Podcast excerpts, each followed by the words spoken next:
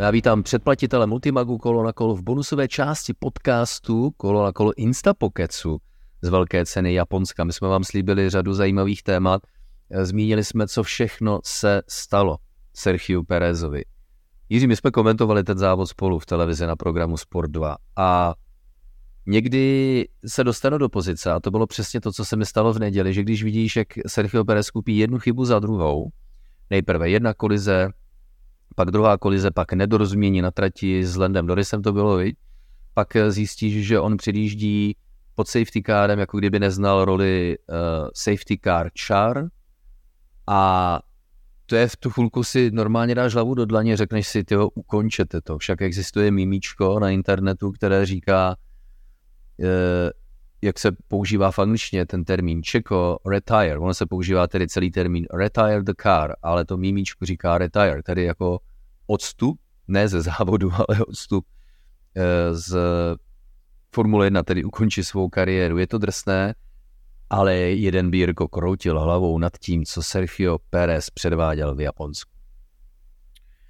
Já si myslím, že v tomto případě hraje strašnou roli psychika, protože kdo by, se, kdo by vlastně dneska si pomyslel to, že Čeko vyhrál letos dva závody, Saudské Arábie a Azerbajdžánu. To je masakr, jak přišel obrovský propad ve výkonnosti u mexického závodníka.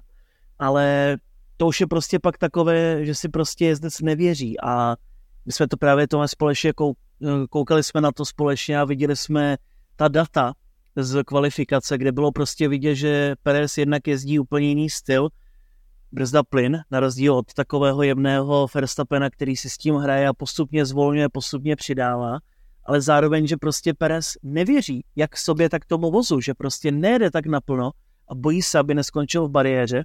A vrátím se opravdu o několik měsíců dozadu až do nějakého května, kdy se jela Grand Prix Monaka. A vlastně po té, co se konalo Baku, tak eh, se přijelo do Monaka a Perez boural nečekaně v kvalifikaci. A tomu vlastně poškodilo to sebevědomí natolik, že od té doby se pořádně nedokázal schopit a i když vidíme, jak je skvělý vůz eh, RB19 Red Bull, tak prostě Perez horko těžko získá stupně vítězů. A ty telemetrická data, která zmiňuješ, jsou z kvalifikace při průjezdu esíčky a to je věc, která jsem věnoval nějaký čas studování a překvapilo mě. Jeden z členů Twitter komunity mě na to upozornil, nebo spíš to jinak pojmenoval, že Sergio Perez jezdí takovým binárním způsobem. Buď plyn 100% k podlaze, anebo plyn používá, nepoužívá vůbec. Jo? Ale to je takový digitální způsob používání plynu. To je jako když vlastně mačkáš klávesu, jako když jsme hrávali počítačové hry ještě bez volantů, tak eh, jako když plyn používáš s tisknutím šipky nahoru, tak prostě máš pouze dva stavy. Buď jako mačkáš plyn na 100% nebo vůbec. A tímhle způsobem Sergio Perez projížděl esíčka v kvalifikaci, ale to měl za následek to, že když uh, netlačíš na tu šipku nahoru, tedy Sergio Perez na plynový pedál, no tak uh, to auto padá k nižším rychlostem při průjezdu zatáčkou, jako kdyby se Sergio Perez buď obával, nebo neměl takovou důvěru v auto, nebo v sebe, nebo je to jezdeckými schopnostmi. Jenomže když ti to auto spadne na nižší rychlost, a ty rozdíly jsou samozřejmě malé, ono to na té telemetrii, když to zobrazíš grafem, tak to vypadá dramaticky, ale ty rozdíly jsou na straně jedné, jedné malé, ale je to Formule 1. A to znamená, Sergio Perez tím autem spadne na nižší rychlost, ale tím pádem musí v té rychlostní trajektorii urazit delší cestu, aby se dostal na vrchol. No tak to tam Sergio Perez zmáčkne zase tu pomyslnou šipku nahoru jako plyn ale tím, že začíná už z nižší rychlosti ve srovnání s Verstappenem, no tak se nedostane na tu stejnou úroveň rychlosti jako uh, Max Verstappen, ale to už je, to už přichází další zatáčka v tom mesíčku. Já to teď eh, jsem to promluvil jako někde v 60 minutách, ale on to je zlomek sekundy před z jedné zatáčky do druhé v uh, esíčkách japonské Suzuki, že jo. A, takže tím, že Sergio Perez začíná z nižší rychlosti v zatáčce, tak nedosáhne na stejnou úroveň rychlosti jako Max Verstappen, ale on zase úplně vypíná tu šipku nahoru a tím pádem zase padá níže v té rychlosti, než by nezbytně nutně musel být. Tak to si představte pomyslně takový ten graf jako nahoru dolů, nahoru dolů, to znamená 100% hodnota, 0% hodnota, 100% hodnota, 0% hodnota. No a mezi tím je někde taková chtěl jsem říct ladná, ale ona to není ladná křivka, no to je taková křivka, která jako vykazuje takové, to, eh, takové ty oscilace kolem nějaké střední hodnoty, vykazující, jak si eh, Max Verstappen s tím plynem hraje, ale za následek to má to, že tu malou rychlost má vyšší než Sergio Perez a tu vyšší rychlost má vyšší než Sergio, eh, než Sergio Perez také. A v důsledku toho projede ty zatáčky výrazně rychleji než jeho týmový kolega. Proč tomu tak je úplně přesně, tak to už bychom se museli popovídat se Sergiem Perezem samotným a hlavně závodními inženýry, ale poukazuje to na to, že Sergio Perez nejenom, že možná si nevěří nebo nevěří autu, ale že je to opravdu prostě rozdílem v jezdeckém stylu, v tom ultimátním umění, které odděluje ty úplně top, top piloty od těch, řekněme, dobrých pilotů. A Sergio Perez nesporně je dobrým pilotem, jenomže Jirko, jako kdo vedle Maxe Verstappena by byl hodnocen jako výborný pilot, že jo? Tam vždycky vypadáš jako loser. Ten vůz je prostě postavený na Maxe Verstappena a ten tým tancuje kolem něj, to je prostě realita. A myslím si, že málo kdo by to ještě zvládl tak dobře jako Čeko, protože viděli jsme, že loni a v úvodu letošní sezóny byl poměrně slušně konkurenceschopný Maxovi, ale teď se dostal do toho efektu, který měl i Pierre Gasly a Alex Albon. A bohužel prostě je to strašně těžké se prosadit. A mnoho fanoušků mi říkalo, že si myslí, že ani Lewis Hamilton anebo Fernando Alonso by nedokázali stačit Verstappenovi, protože prostě je to, já už to říkám po několikáté letos, ale je to jako Batman a jeho oblek, prostě je to perfektní kombinace.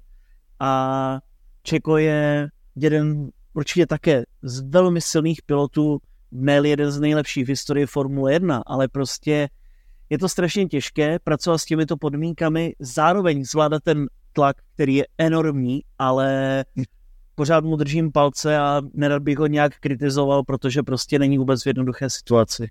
No, doufám, že bys ho nekritizoval jenom protože je Mexičan. No. o tomhle ticho tady. to je zase jiná kauza.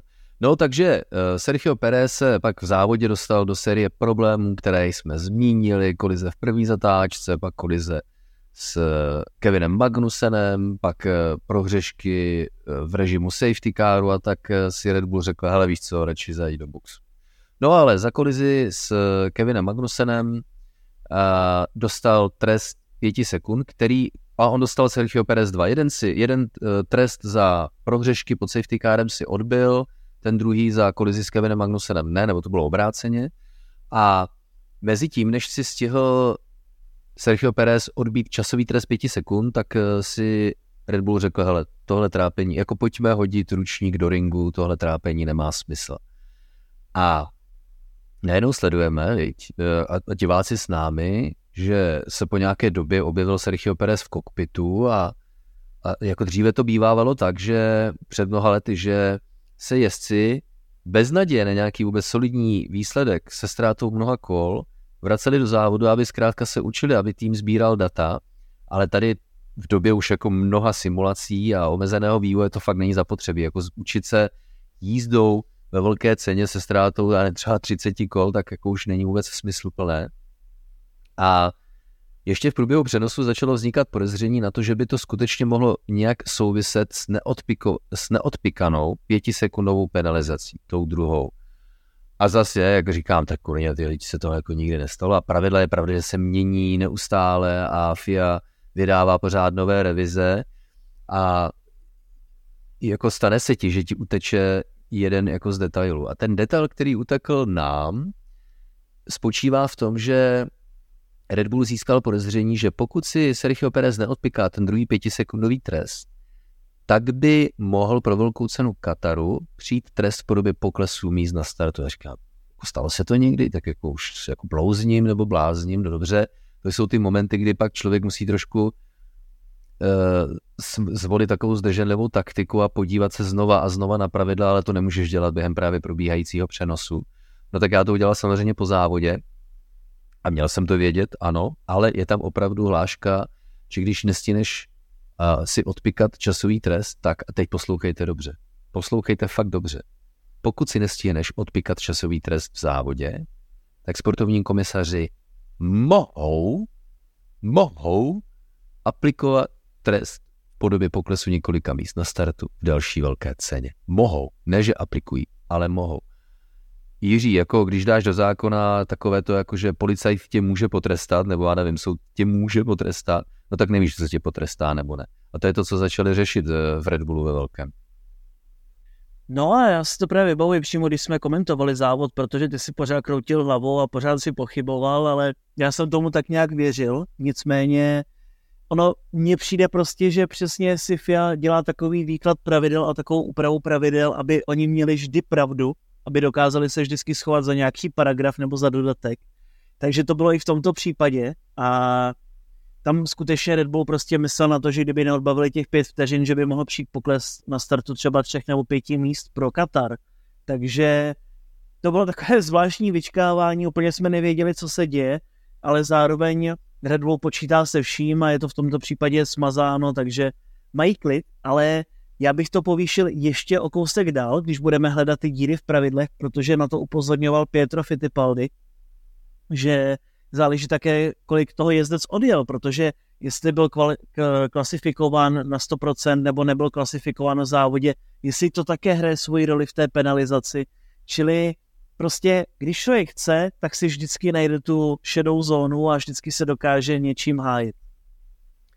No a tam eh, je to ještě složitější a proto doufám, rádi posloucháte podcast Kolo na kolo, protože my vám to vysvětlíme. Byť třeba v tu konkrétní chvíli během přenosu si nejsme jistí, ale uh, co se stalo, že Red Bull očividně se byl vědom uh, tady toho článku, že pokud pilot neodpiká časový trest, tak sportovní komisaři mohou mohou aplikovat eh, trest po době poklesu několika míst na startu další velké ceny.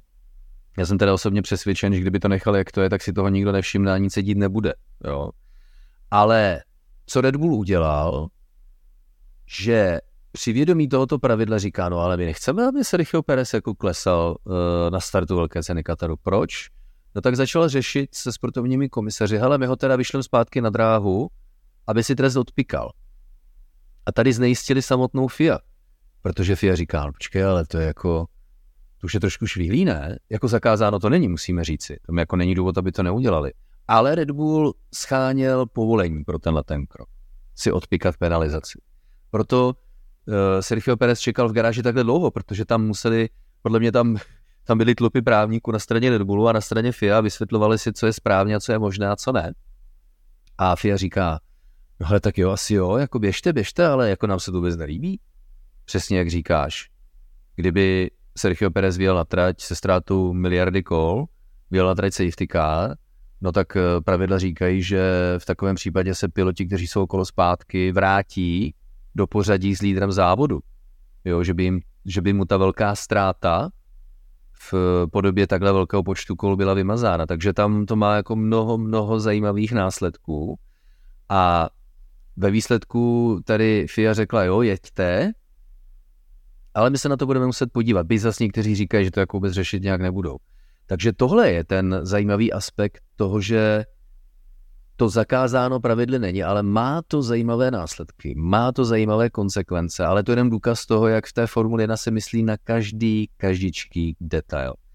No, uh, Jiří, uh, Sergio Perez má penalizaci odpikanou, určitě se to bude řešit minimálně v mediální úrovni, protože novináři jsou zvědaví a oni jsou zvědaví, protože fanoušci jsou zvědaví, ale je pravda, že tímto vystal takový precedens, který určitě se nám v budoucnu podle mého názoru vrátí, protože to zdaleka není naposled, kdy pilot, který už v závodě nepokračuje, tak dostane časový trest, který by si teoreticky v závodě měl odpikat. Jsou to naprosto fascinující věci. Ale fascinující věc, když už jsme u Red Bullu, tak spočívá s tím, co jsem slíbil, jak se Red Bull málem dostal do pasti. V tom smyslu, že jsme řešili před velkou cenou strategickou otázku, že někteří závodníci měli k dispozici jen jednu sadu tvrdých gum, pouze dodám. Dvě sady tvrdých gum, tři sady gum střední tvrdosti a pět sad gum nejměkčí tvrdosti jsou dostupné pro každého pilota. No a před závodem měli například Max Verstappen, Sergio Perez dispozici už jenom jednu jedinou sadu, protože tu druhou, eh, jednu jedinou nejtvrdší sadu, protože tu druhou použili v tréninku, ale takový George Russell, Lewis Hamilton, ale právě piloti McLarenu, Lando Norris a Oscar Piastri, kteří právě obou těchto tvrdých sad dokázali využít, tak měli k dispozici dvě. No a jak k tomu došlo?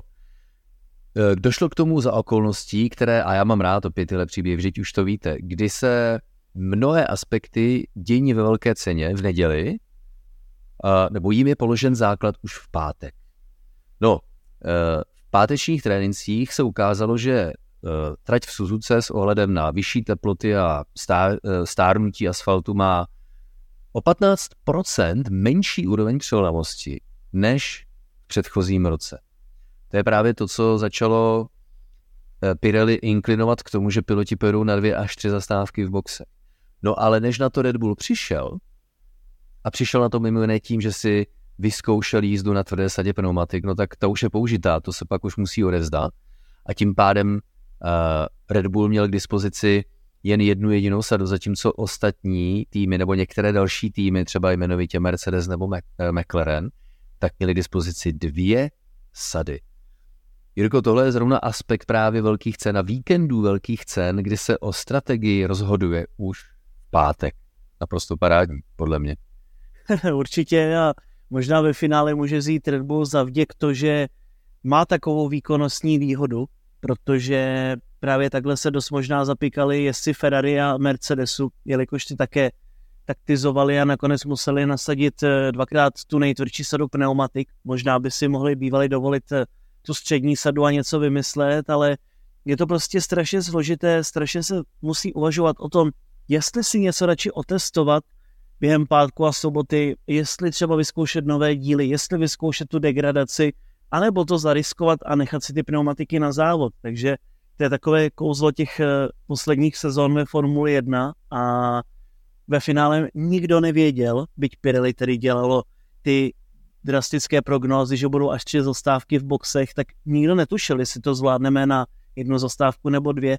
George Russell se právě o to pokoušel, ale bohužel to nemělo nakonec úspěch, ale i tak mm-hmm. je to strašně zajímavé, protože právě ten střed pole se může hodně zamíchat tím, jak kdo zvolí strategii.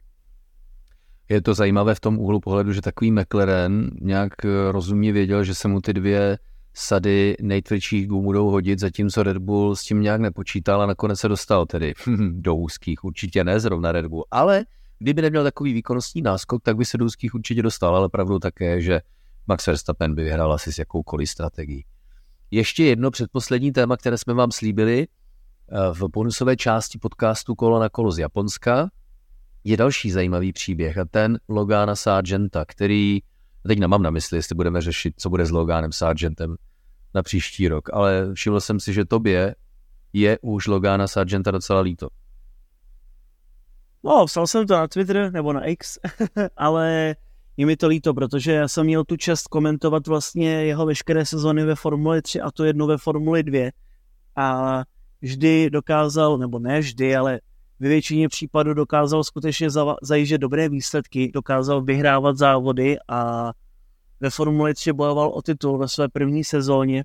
Ve Formuli 2 to také s ním vypadalo velmi dobře s tím titulem, ale pak přišly nějaké ty drobné chybky a já jsem byl strašně rád, že dostal příležitost k tomu, aby závodil ve Formuli 1, ale čím déle to je v té formuli, tak tím se obávám, že ta příležitost přišla příliš brzy, že Logan ještě není vyježděný a je to takový ten prvek, který můžeme sledovat postupně s přibývajícími sezónami, protože i když Oscar Piastri také neodjel toho tolik, tak prostě ještě ten rok navíc, který byl mimo Formule 1, mu strašně pomohl, protože se dokázal hodně připravit psychicky a ještě hodně testoval s Formulí 1.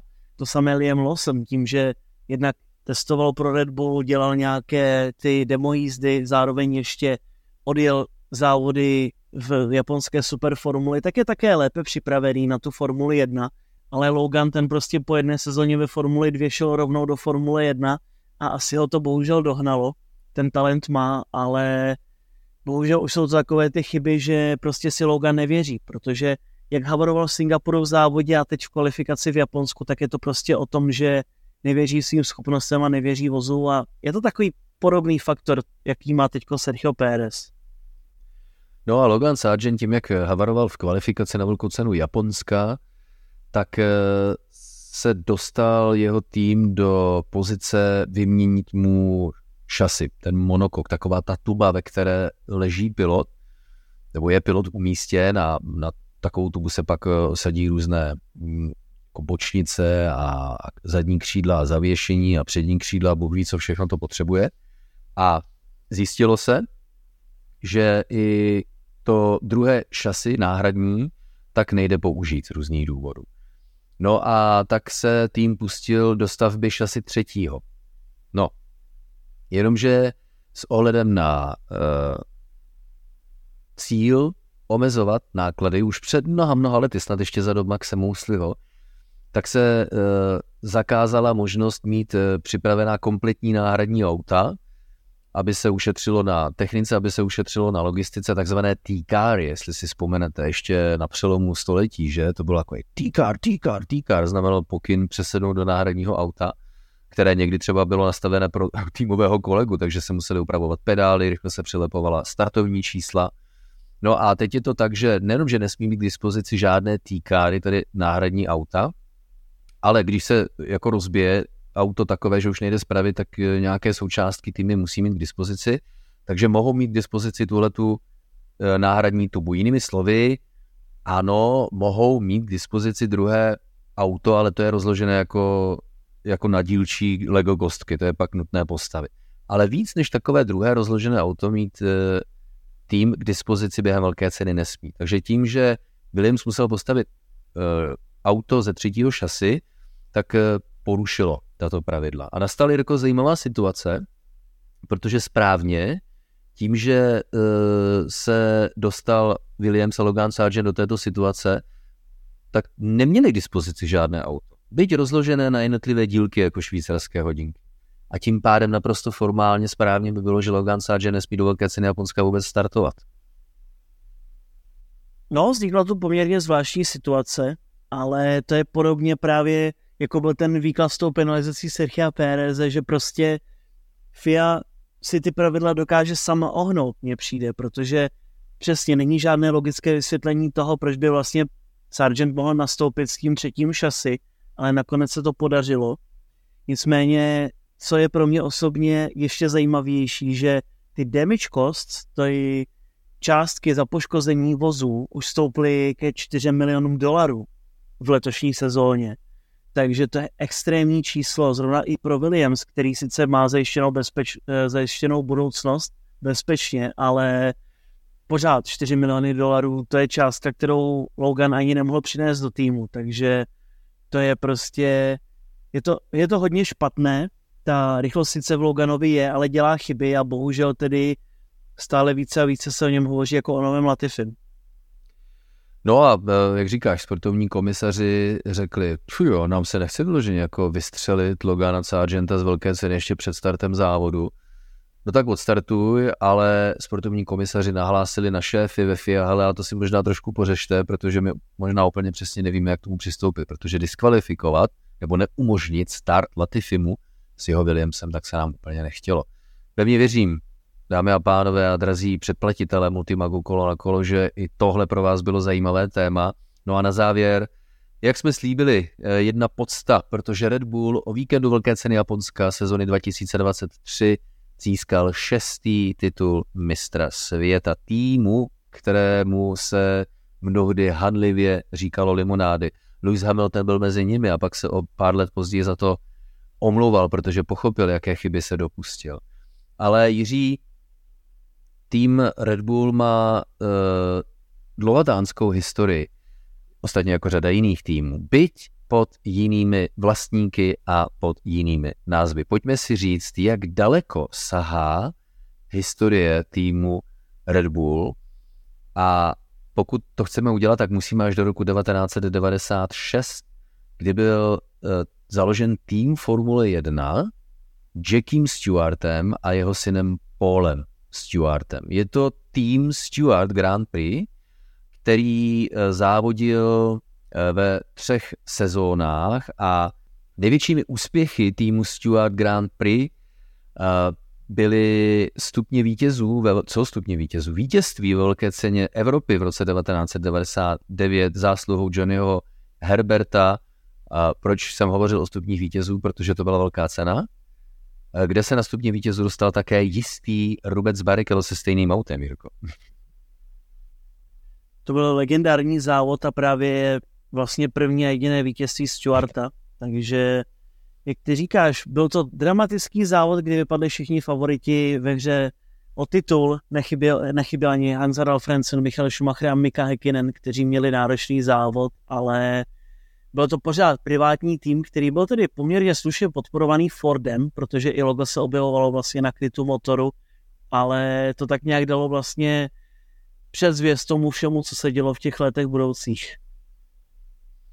No a když už si zmínil Ford, není to trošku paradox, že Red Bull bude jezdit s Fordem, s motory Ford od sezóny 2026?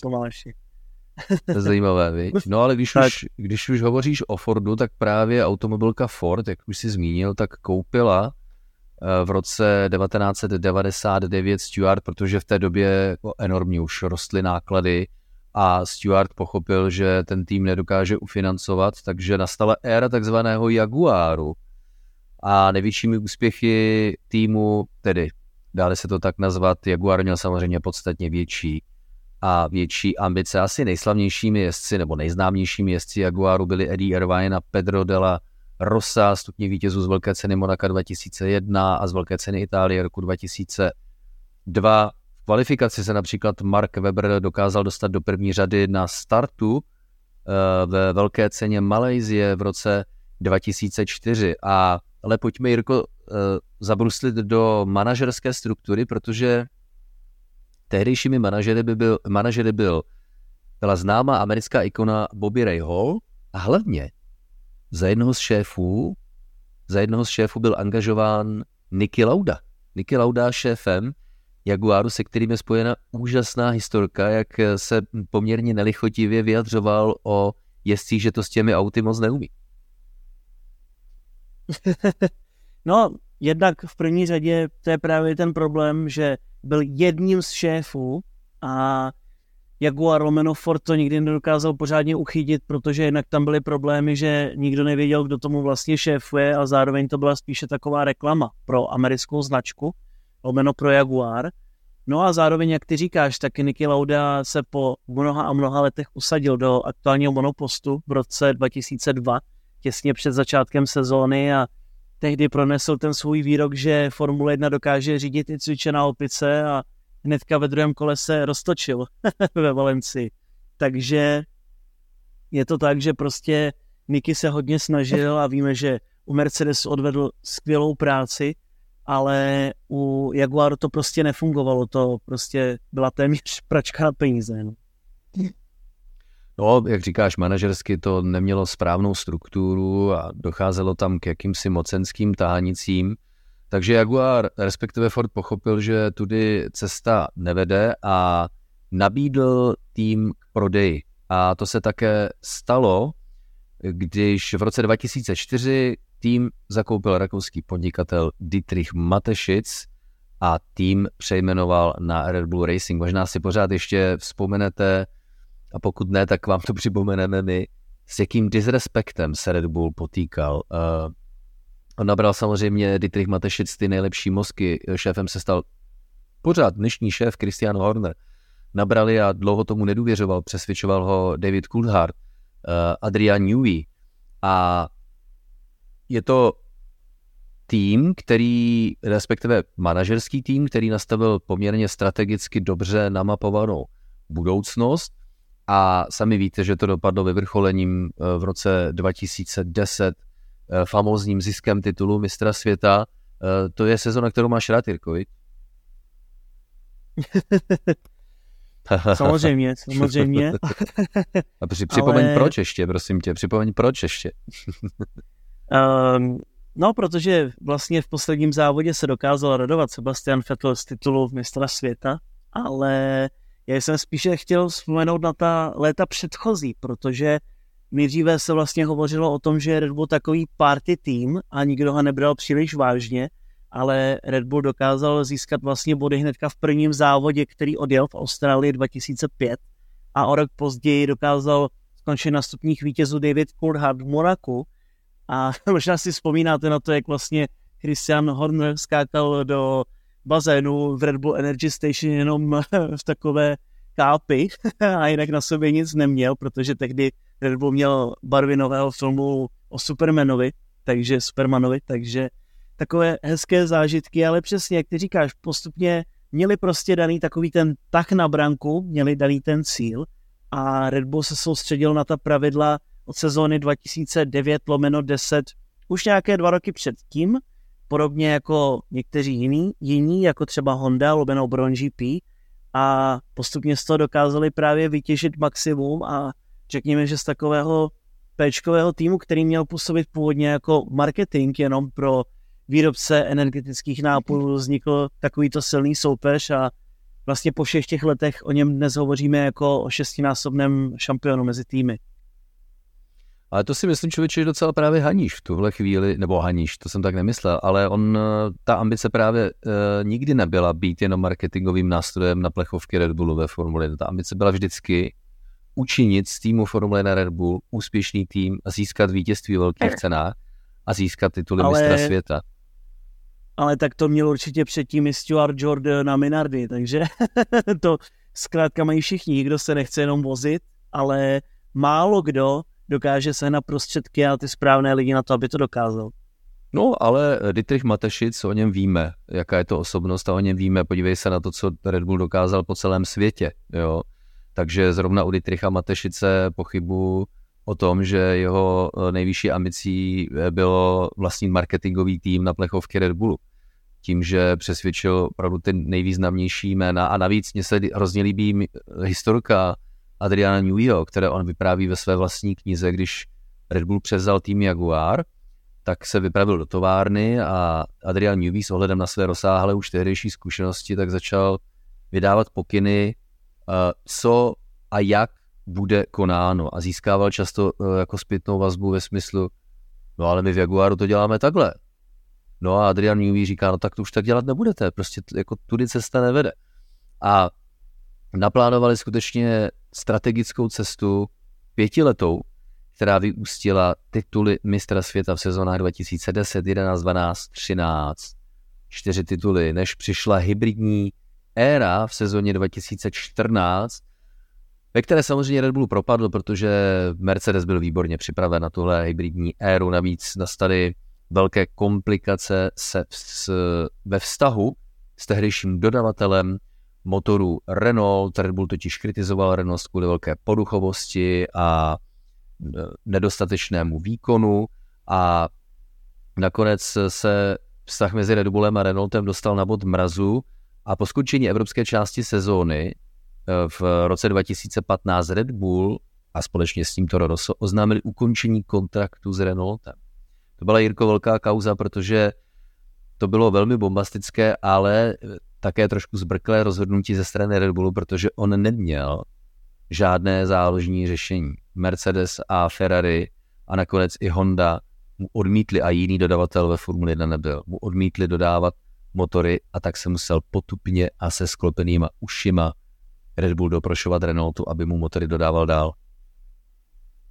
Je to tak a vlastně poté se ty motory jmenovaly tak Hoyer, což byl vlastně jiný partner, i když to byly pořád Renaulty, ale víme, že v té době byl Red Bull chorobně nespolehlivý a motory Renaulty a obzvláště veškeré vlastně ty komponenty od Renaultu byly nespolehlivé. Takže to byla taková, taková černá éra, byť ty vozy nebyly úplně špatné v základu. Vlastně kromě sezóny 2015 dokázal Red Bull vyhrát ve všech sezónách alespoň jeden závod, což také nemůže říct každý, ale prostě mnoho těch skvělých výsledků a stupňů vítězů je stále právě pohonné jednotky a zároveň je to takový oslý můstek k tomu, že vlastně něco podobného se stalo s Hondou, protože tam zase můžeme říci, že Honda oznámila ten svůj odchod z Formule 1 poté, co Red Bull získal titul mezi jezdci, tak se Honda tak nějak rozhodla, že by vlastně chtěla tak nějak zůstat ve Formuli 1 a i když to nebylo obrendováno nějakým časem Hondou, tak eh, pořád vlastně Red Bull sobě vlastní výrobce Red Bull Powertrains spolupracuje s Hondou. No ale uh, Red Bull se nakonec dokázal vyhrabat z této krize, uh, respektive Red Bull využil jiné krize. Krize mezi McLarenem a Hondou, vztah, který jako stroskotal na absolutní nekompetenci, jednak technologické nedostatečnosti a absence know-how a manažerské absence nebo absence manažerských schopností na straně McLarenu, ještě pod tehdejším vedením, než přišel Zach Brown, tak eh, se Red Bull ujal Hondy, v tom dobrém slova smyslu. Honda souhlasila s tím, že si nechá poradit od eh, rakouského eh, ústavu pro motory s velkým know-how. No a podívejte se, jak to dopadlo. Honda jako motor v útrobách Red Bullu začala zase vítězit ve velkých cenách. No a tímhle jsme se dostali jako k současnosti. Red Bull se s motory Honda stal mistrem světa mezi konstruktory v loňském roce a naprosto s přehledem. Jako brilantně fungující auto, které nemá konkurenci, tak titul obhájil také v sezóně 2023, takže určitě na dálku gratulujeme, co jiného nám zbývá, že jo? No, já vždycky budu vzpomínat na to období McLaren Honda, kdy se vlastně Honda vrátila do Formule 1, protože pořád se o tom budeme bavit, tak kdo nás sleduje pravidelně a tvoje komentování, tak ví, že pořád si mluvil o tom, že měl prostě McLaren ještě chvíli počkat a měl k tomu přistoupit jinak a že prostě všechno má nějakou dobu a všechno prostě potřebuje nějaký čas.